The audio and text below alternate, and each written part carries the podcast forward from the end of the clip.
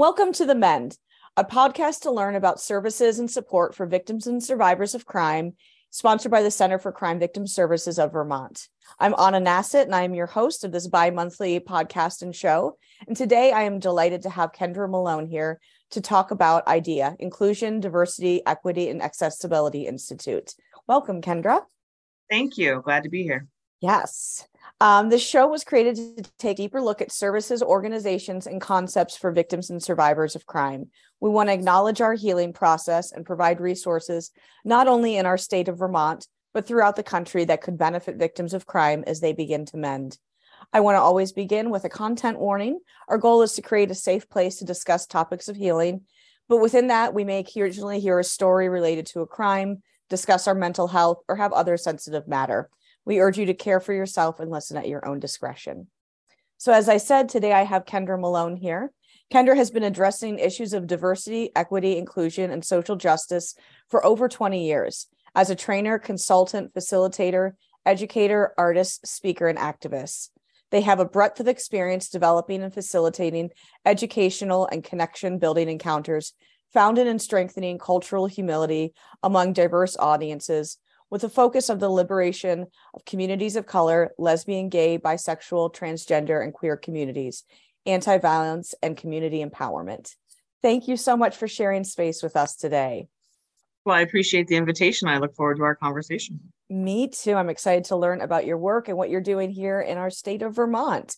Uh, Kendra has been working with the Center for Crime Victim Services on programming, and they will be sharing with us about that. But as we begin, I'd love to hear just kind of a short overview of what you're comfortable sharing with how you were called into this work.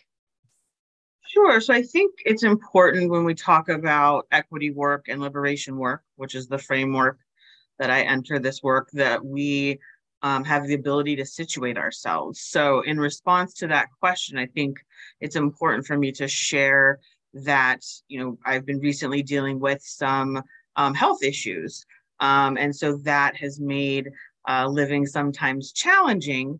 And I share that because I think it's important for us to be able to show up um, as who we are, right, in doing uh, the work of liberation, which I would include anti violence work specifically in that.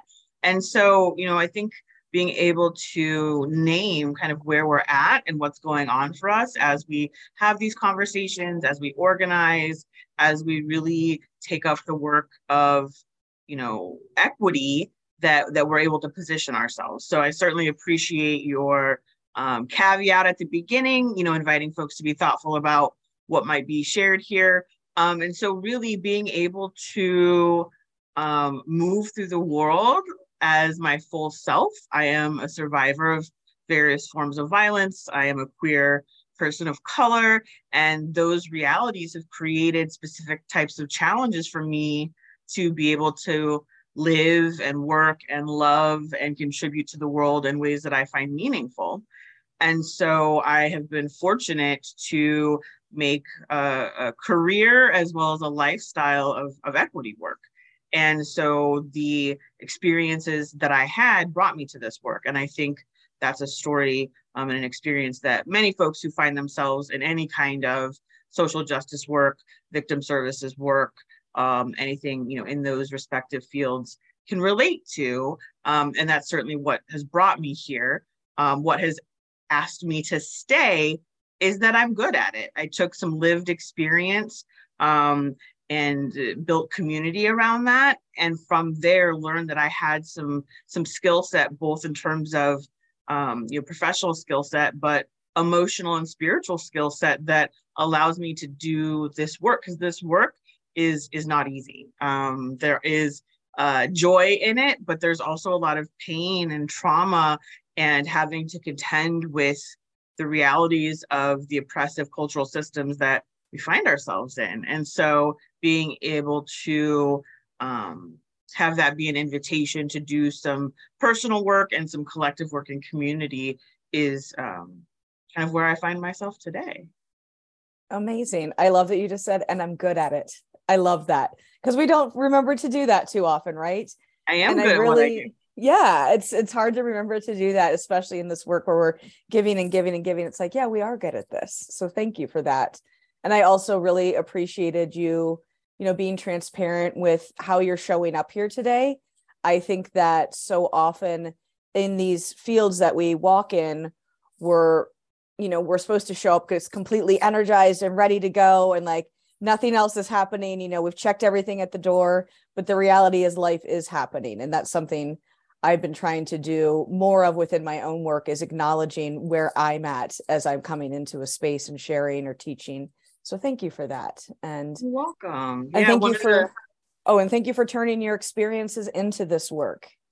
Yeah, yeah. I think one of the principles that has been instrumental in my healing journey um, is the principle of duality, right? That multiple things can be true at the same time. And that has been really freeing and opening up my ability to move through and be in the nuances of life. So, yes, you know, to be quite honest, I don't feel good today.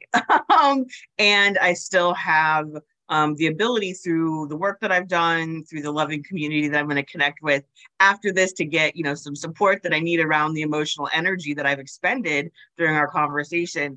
Both of those things can be true. You know, I can mm-hmm. not feel well. I can plan to rest this afternoon and I can still show up and have this important conversation with you because it matters to me. Um, and so, you know, being able to be in that duality um, has been very liberating for me. Mm, thank you for sharing that. I'm going to be taking note of that for myself as well. Thank you. It's an important lesson to remind us all of. So, in the interest of you not feeling well, I want to be mindful of your time today. Sure, of course. Um, can you share with us about the IDEA Institute and your work with the Center for Crime Victim Services here in Vermont? Sure. Yeah. So, um, Jean from CCVS and I connected in November to start a conversation about what does it look like for uh, victim service providers in the state of Vermont to deepen their equity work. Um, and of course, you know, just as a, a, side note, when we talk about, you know, IDEA work, there's so many acronyms, right, that exist. So, you know, for the purposes of this, you know, we're talking about inclusion, diversity, equity, and accessibility. A lot of people talk about, you know, DEI. A lot of people talk about JEDI, you know, so I think it's important to just recognize that really at the end of the day, what we're talking about is anti-oppression and liberation work right? That's the genesis of this work. That's why it's necessary, right? Is because we have a very real history and contemporary reality of systems of oppression that impact particular communities of people, right? And so we can call it whatever we want, but really, like, let's be clear that we're talking about the fact that oppression is live and well in this country. It has a very uh, deep history of harm. And so really what we're trying to do is equip victim service providers to continue to provide services to victims right um, and we know that the violence that folks have experienced who are victims comes from the fact that oppression exists right like and so you know being able to see that holistic picture is really important and so i just want to make sure that that we're very clear on that. And so Jean and I had this conversation about what does it look like to support victim service providers in deepening that work because so many of the providers in Vermont have been doing this work um, for a very long time. There are others who are kind of newer to doing this work intentionally. And so I think we you know decided that it would be helpful to be able to provide an opportunity um, one for service providers to kind of take a look at and celebrate how you know they have accomplished the ability to be more thoughtful right about equity work about liberation work about you know serving communities that we know um, have been very intentionally um, left at the wayside when it comes to you know service provision, um, while also helping folks craft a clear vision on what they can do realistically um, to to deepen that work um, in ways that are meaningful for them.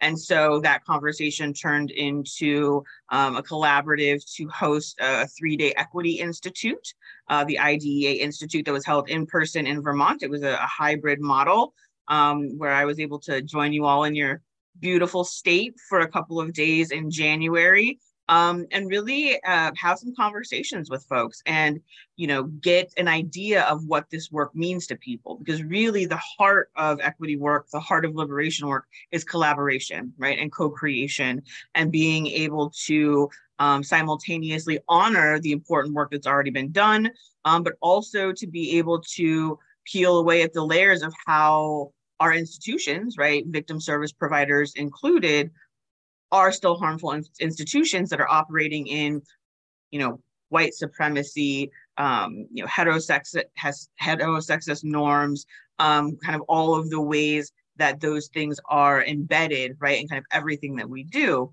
And so that looked like a three-day institute. Um, myself and, and some collaborators of mine uh, created an IDEA strategic planning guide. And what that guide does is lays out the foundations of anti-oppression work.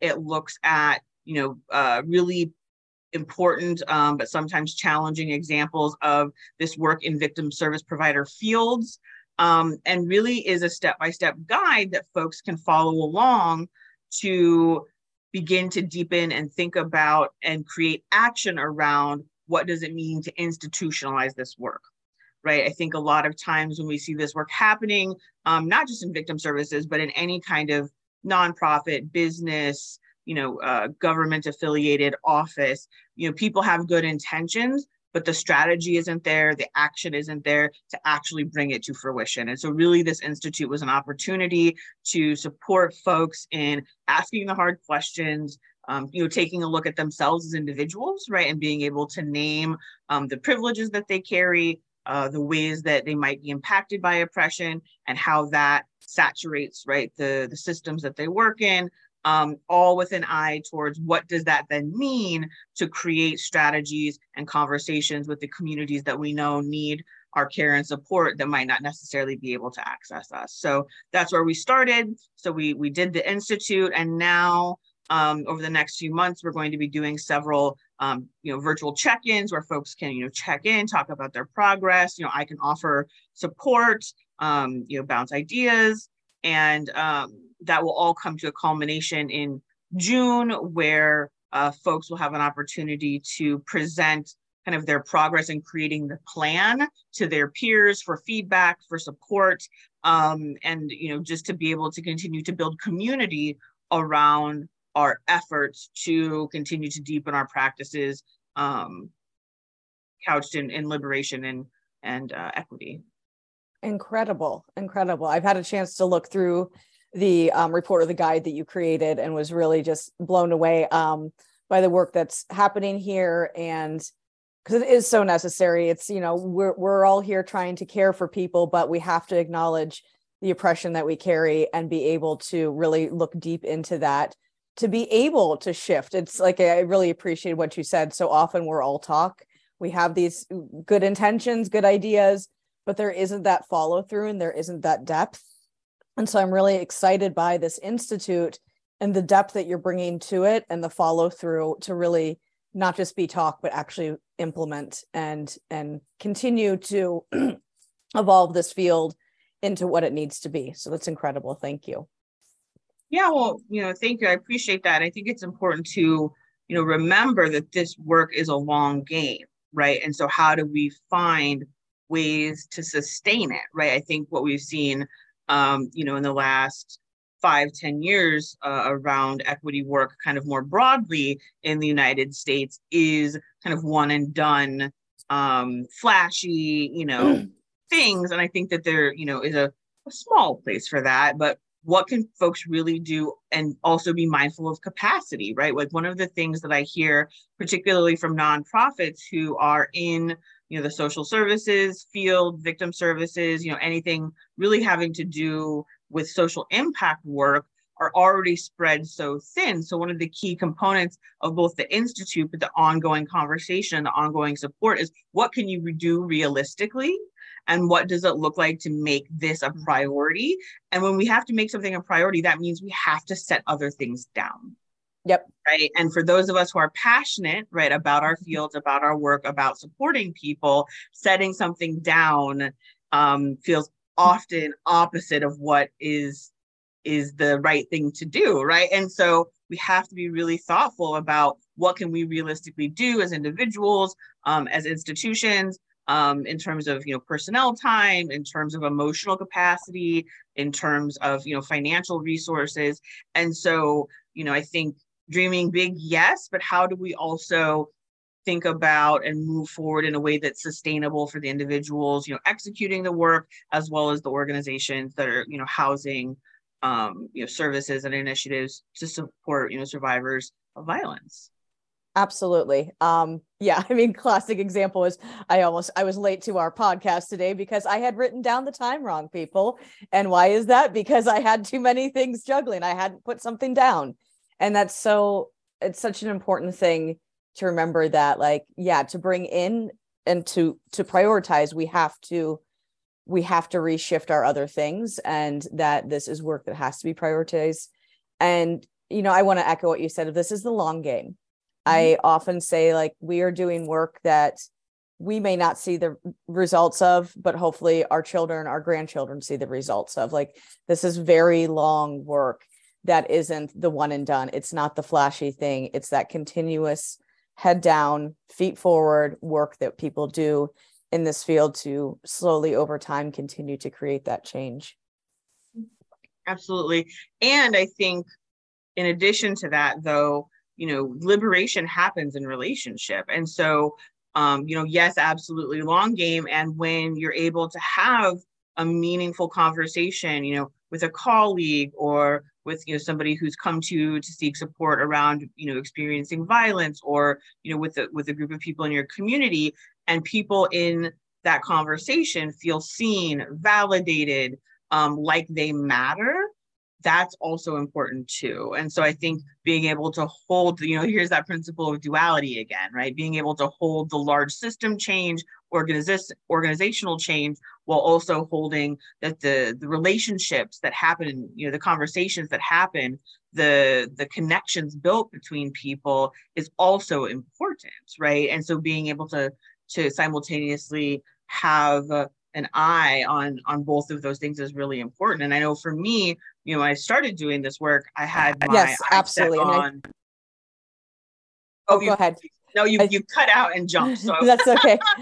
I was I was gonna say that you know I find so much of like the biggest change happens in those quiet conversations. Yes.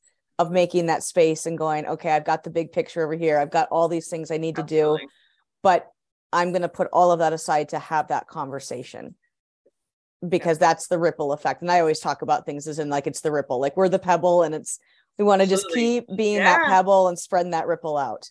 Yeah, absolutely. Yeah. So um lots of layers, right? Lots of beautiful, infuriating uh layers um, you know, to to this work you know of equity and liberation and, and really for me of, of love right loving other people um, and deeply caring for them Love that. yeah, if we don't have love, and I mean, sometimes that's the hardest part is to have love for the people who are causing harm, who need that redirection, who need to have those conversations is so challenging. And, you know, there are times where I think, you know, why is it my responsibility to have those conversations and to hold that love?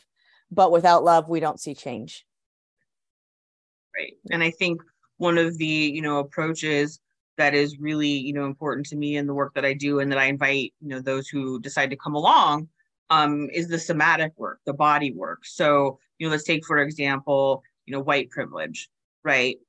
When folks who are racialized as white in this country are confronted with their white privilege and how it has impact on themselves, their work, you know, the communities that they're a part of, that's a very painful thing to have to contend with right? And so, one of the things that is really important in doing this work is starting from a place of deepening our ability to be in our bodies with the pain of the ways that that privilege harms other people because for many people when we know that we've caused harm unintentionally or otherwise, that's a painful thing for us to contend with.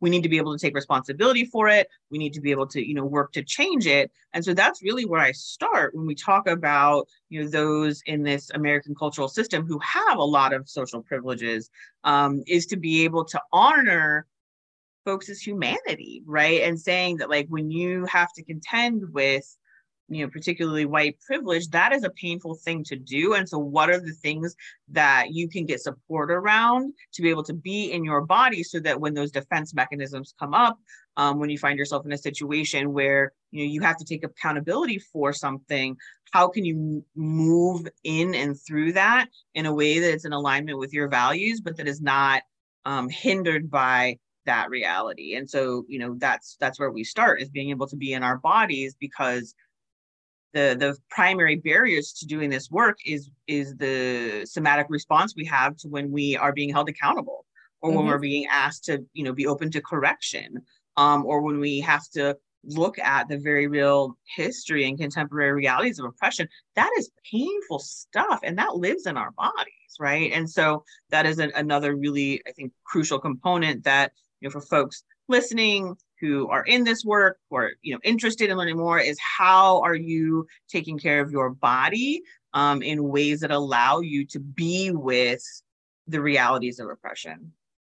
Mm, yes.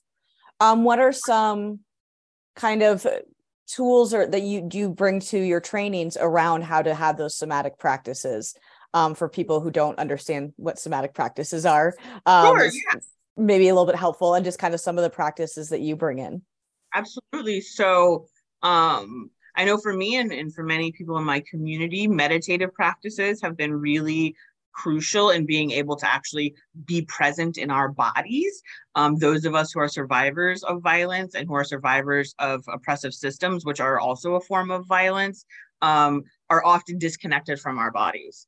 Um, and that's understandable. And I know a lot of therapeutic healing modalities for you know survivors of trauma include body work or you know somatic work is another way to talk about it. And so we apply those principles to liberation work and equity work um, for all involved. And so that looks like you know meditative practices um, where we learn to be still right with ourselves. I think you know to refer back to your comment earlier about kind of being spread thin right? Like we are um, such a like grind and hustle culture that's very normalized and actually championed. We find it very sexy to be like so busy that we as a culture have really lost the ability to like be present in our bodies and with other people.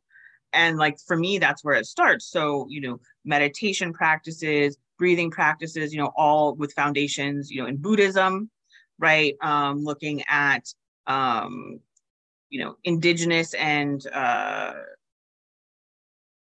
other kind of um, worldly spiritual practices like whatever your you know spiritual or faith practice might be um, and for folks who are you know atheists or don't have one you know, that might be you know a connection with larger humanity and really getting at the, the root of how you know we connect with our bodies um, and with each other. Um and so you know meditation stillness um you know just intentional you know body check in i also you know regularly invite people who are doing you know kind of any type of social impact work. Is like what is your strategy for wellness right? So that could often look like therapy that could look like a faith community that could look like you know me i'm a budding witch right? Um and so really having those things in place to be able to continue to move forward, I think are really important. So even if it's just taking time to stop and reflect on what do you have in place for your whole wellness, right? Mm-hmm. Before mm-hmm. um, entering these spaces or for folks who have been doing this kind of work for a long time, pausing to reflect on, you know, is the way that you're entering this work sustainable for you?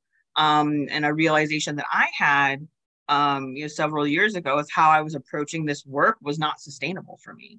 Um, mm-hmm. And so I had to get very, very serious and very real with myself of how can I actually enter the work of my heart in a way that doesn't actually damage me. Um, so I think self-awareness and understanding what matters to you, um, you know, what has value and meaning for you, and how can you connect with that um, in ways that allow you to be in your body, um, and and move in that direction. And i think for a lot of people just the thought of trying to say i'm going to intentionally be in my body is scary. Like it freaks people out you know because as a as a, an american cultural system we don't value that. Um, absolutely. Yeah.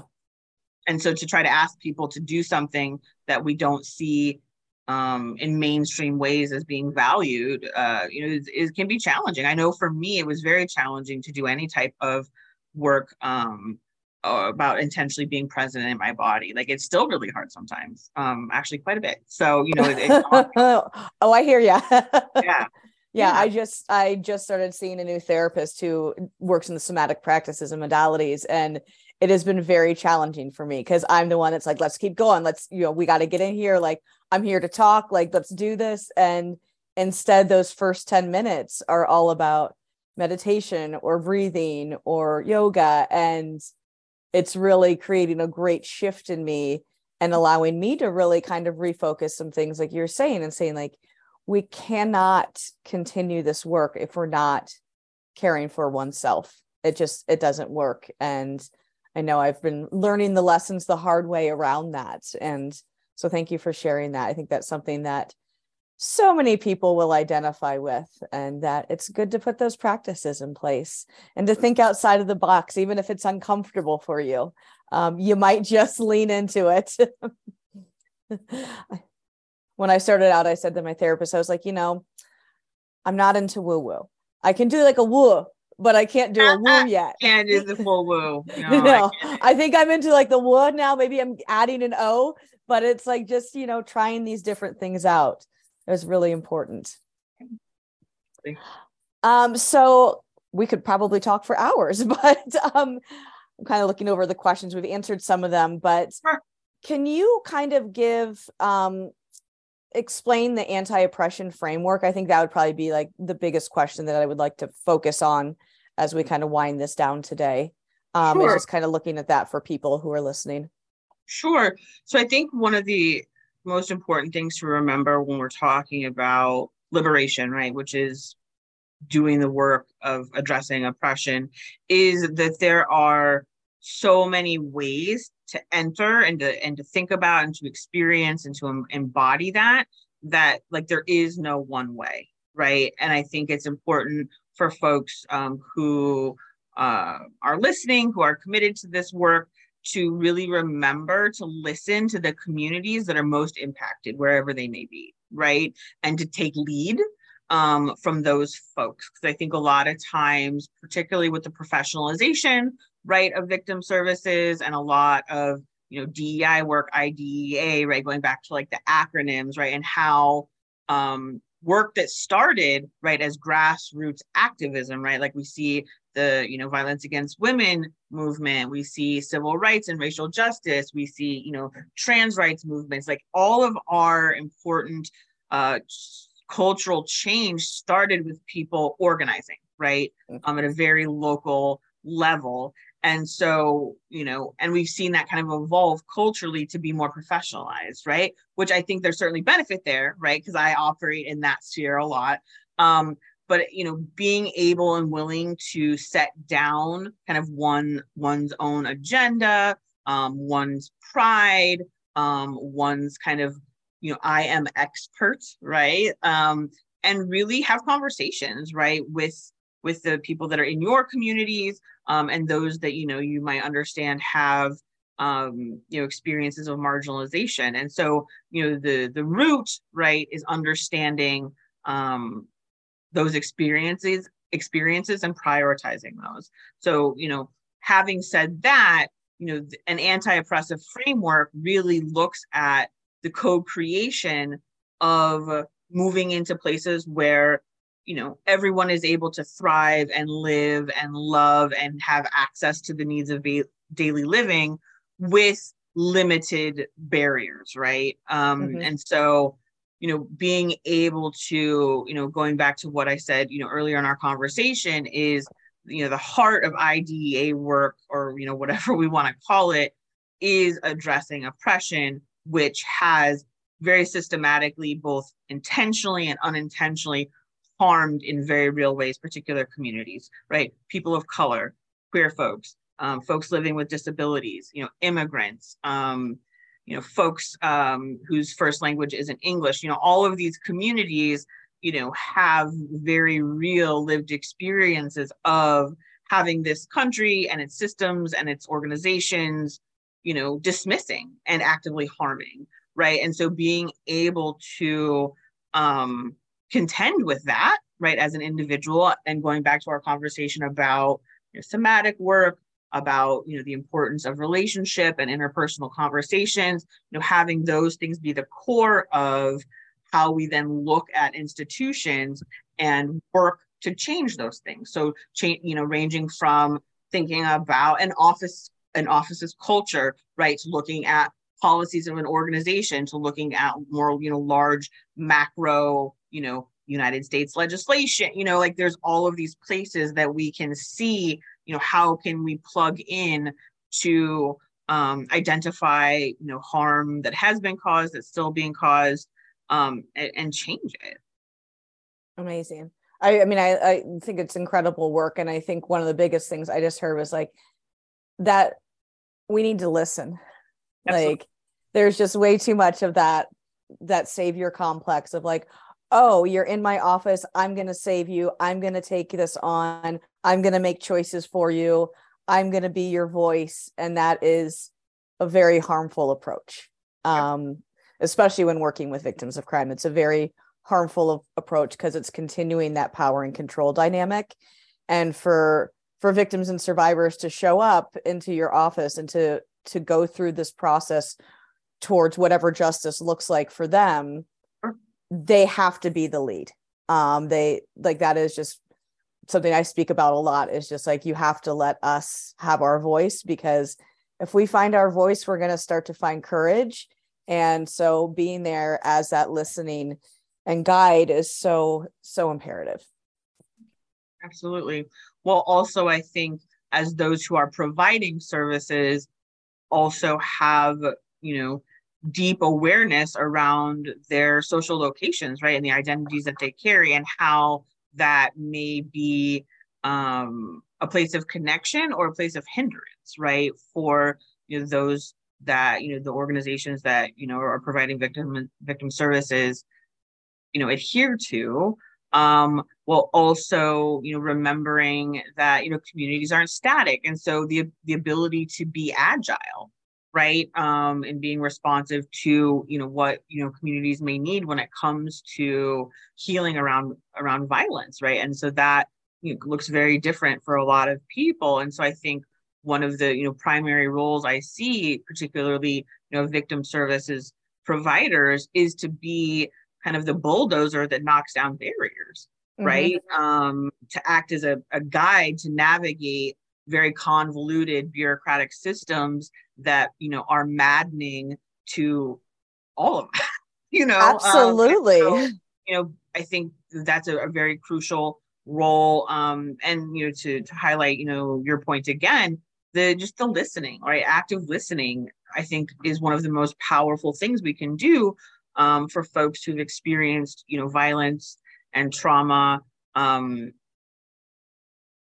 you know is one of the, the, most healing things we can do is is just to bear witness right to another human's experience. And i so i think you know as an extension of that like we don't necessarily always have to do something about it right? Um and so you know being able to just yeah start with listening and with conversations um and with taking the guidance from you know either the individual who is seeking you know a service or from communities you know that you're uh, building relationship with is you know being able to take guidance right i think is one of the key pieces to equity work is being able to receive um, information experiences um, that that inform how you move forward right? Yeah absolutely. I think that so often we we approach each conversation or each person we work with or whatever it might be with we're going to teach them we're mm-hmm. going to educate them instead of flipping and, and saying to every single person I meet or interact with, thinking, what can I learn from them? Is a shift that I think we need to take not only in this work, but in our daily practice of life as well, just with whoever we come into contact with. We get so in that thing of like the sound of our own voice versus that listening and learning. Because that's really where the change happens. Yeah, absolutely. Um, can you give us uh trying to think look at my questions here. So I kind of have an idea of how this is being implemented here in our state. Um, can you share some examples of effectiveness you've seen in implementing and having this institute in other places that you've worked outside of Vermont?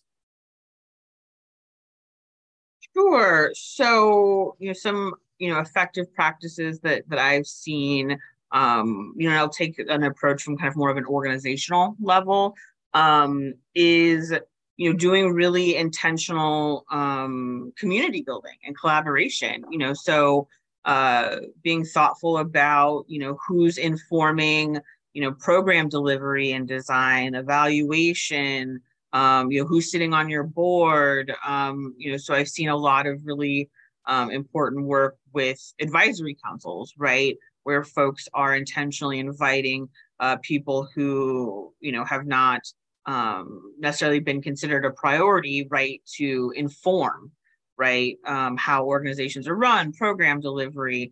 Um, i've seen some really uh, effective models in terms of acting as incubators, right, for maybe smaller culturally specific organizations who have maybe one or two or three people who are doing important anti-violence work in their respective communities but because of the realities of how you know our infrastructures are set up don't necessarily have the access to the resources or the capacity to kind of uh, deepen their ability to do work. And so I've seen a lot of really great, you know, incubation of culturally specific organizations.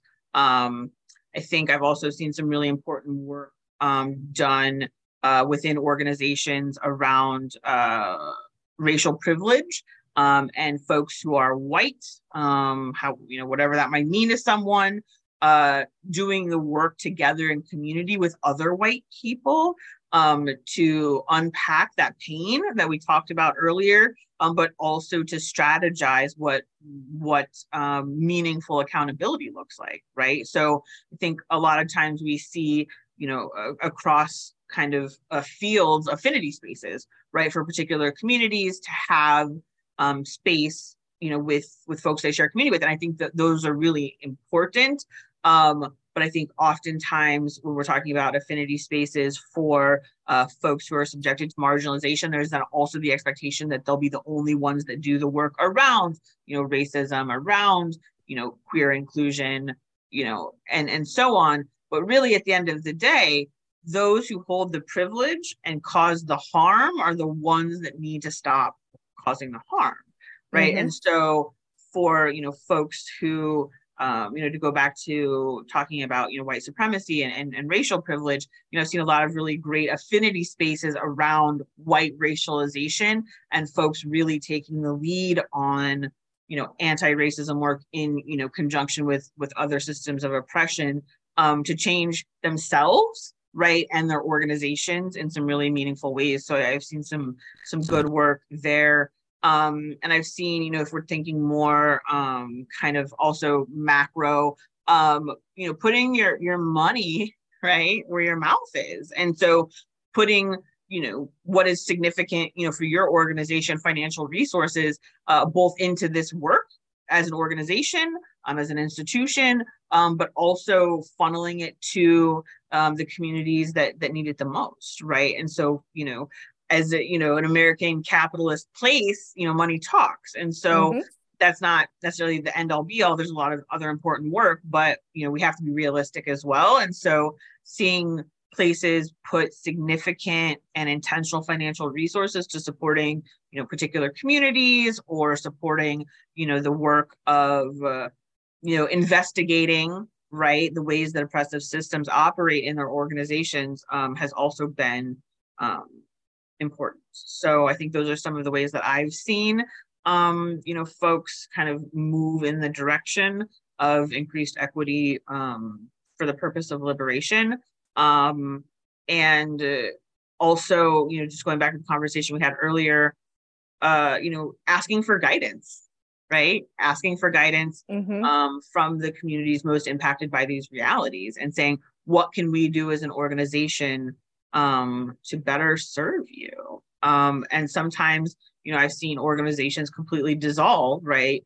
Um, and you know, kick their budgets over to other organizations so that they can flourish. You know, um, so I think it really is contextual, right, and depends on the needs of your community, uh, the needs of your organization, um, and any you know other um, how do I want to like bureaucratic realities, right? Because like we also operate in a bureaucratic place, and so what is realistically um, approachable to you, um, and what does that look like?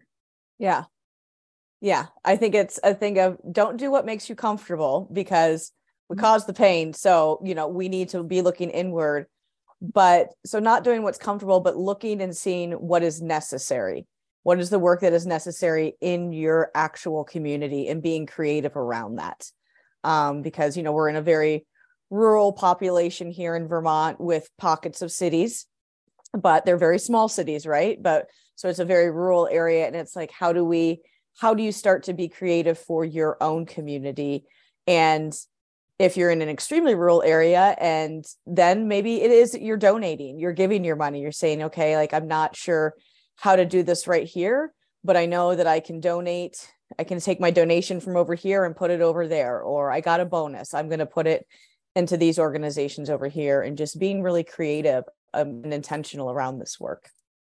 Absolutely. You know, and another example, you know, that I can pull, you know, from Vermont specifically and, and the work, you know, that I'm doing um, with you all there is the narrative that I kept hearing from lots of lots of folks that I was interacting with is that Vermont is so white, we can't find people of color to do XYZ. So that could be either work here, be on our board, provide services to. And something that I invited folks to think about is one, with that narrative, Vermont so white, you are completely erasing, right, the people of color that do live there. Yep. Right. Regardless of how small the percentage is.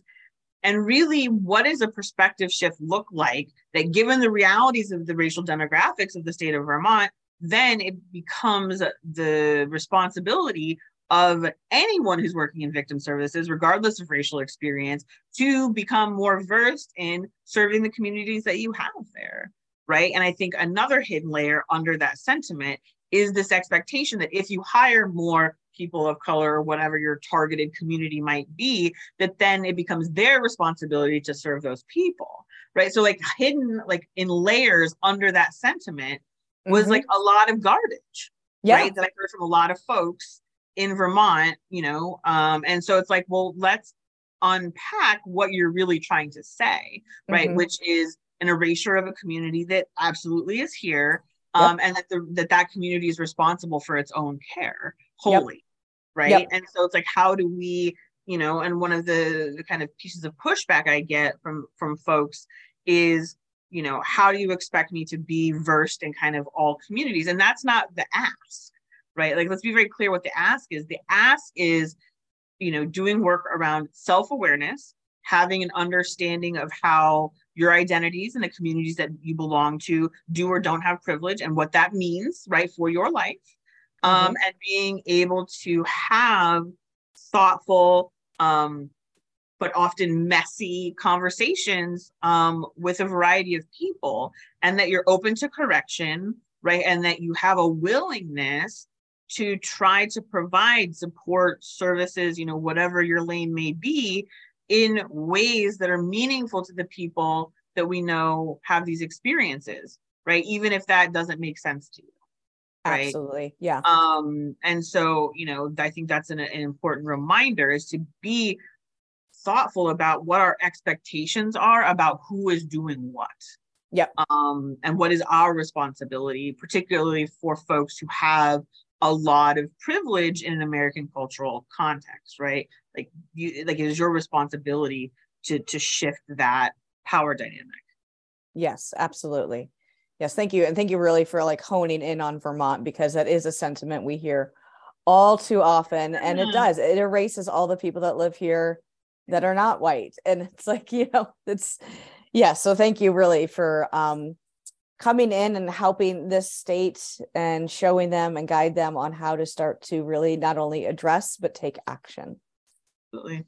Yeah, yeah. it's been my pleasure. There are a lot of really committed uh, both individuals but organizations in Vermont, um, which is really exciting. Like, it's exciting to see um, how committed folks are, um, both in terms of victim services, but you know, I, as I you know was preparing to you know do this work with you all you know i did my homework and poked around on who's doing what in vermont and so there's a lot of really important work happening in Vermont. And so I think, you know, um, you all are primed, right, to kind of move to the next level.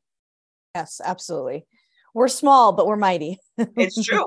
yeah, we're a really good incubator state of trying different things and taking right. different approaches. And it's really, it's something that I've really appreciated since I've moved here. Just the risks and the thoughts and the conversation and the creativity and the actions that come out of this little little piece of land.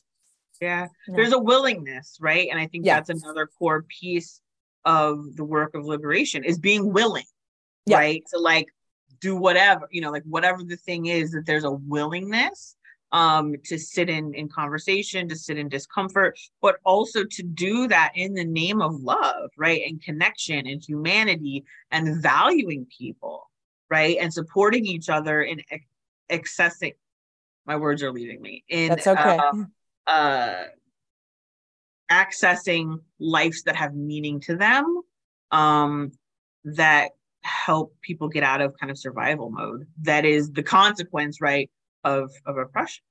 Yes absolutely.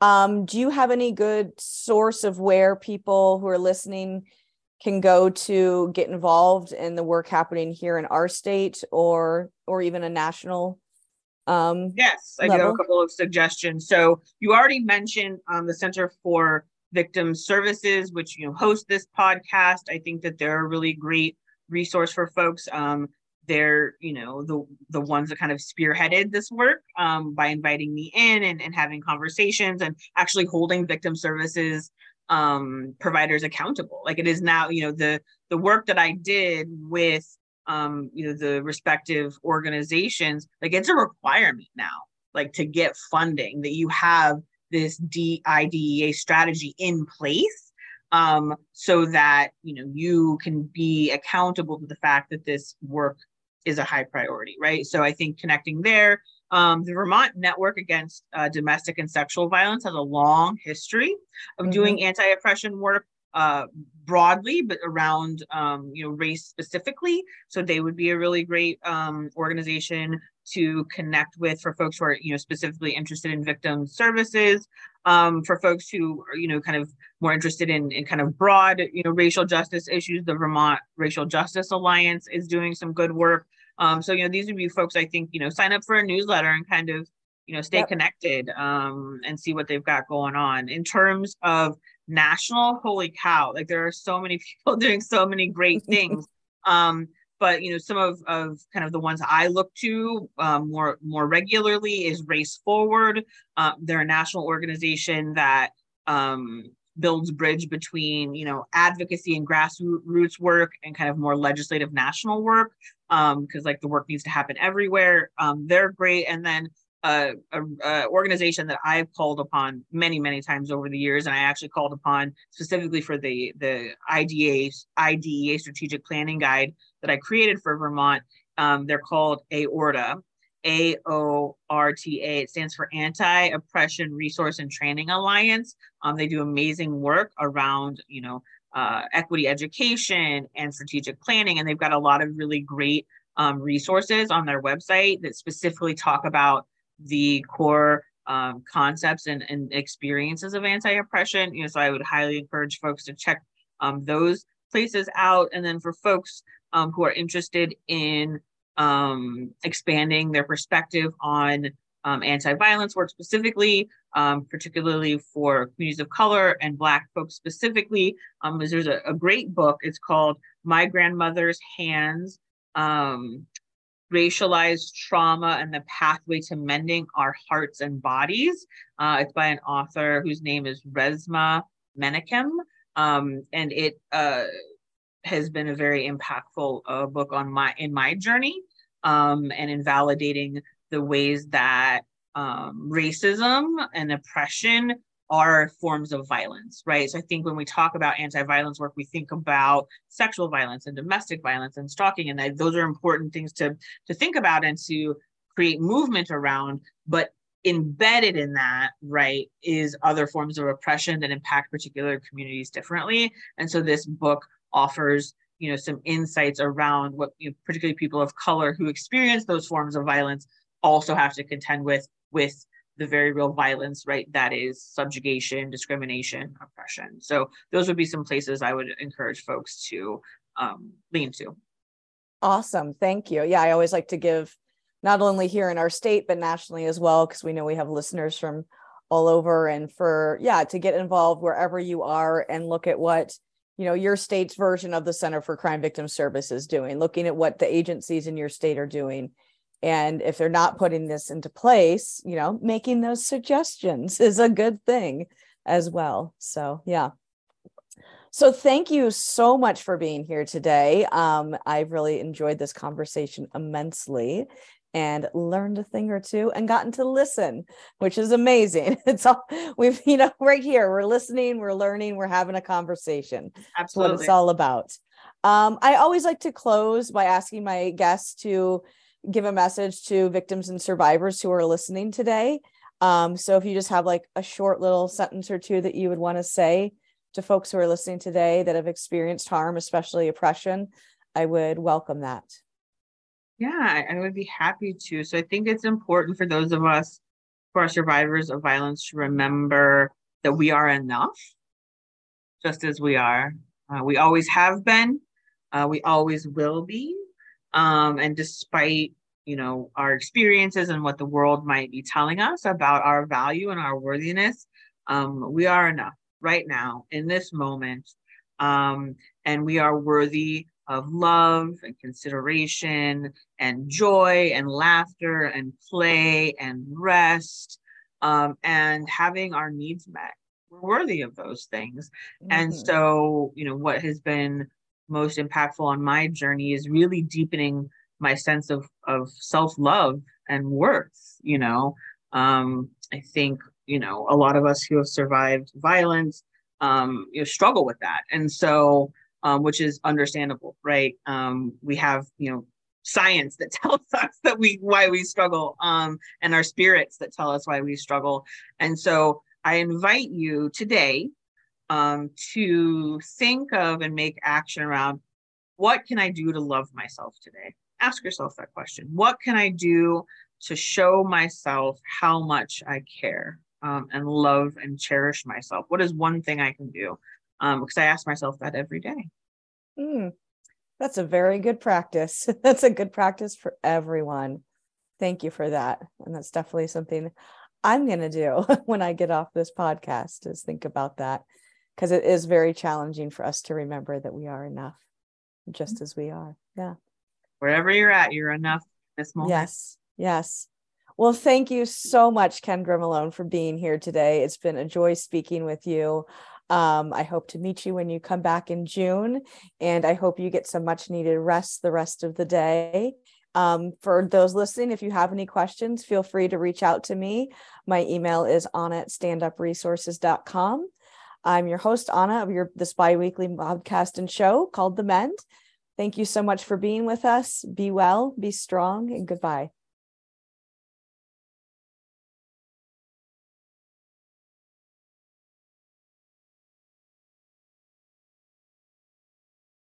If you enjoyed this episode, please leave us a review or feedback. We love hearing new topic ideas from listeners and watchers as well. Thank you for listening to The Mend and be well.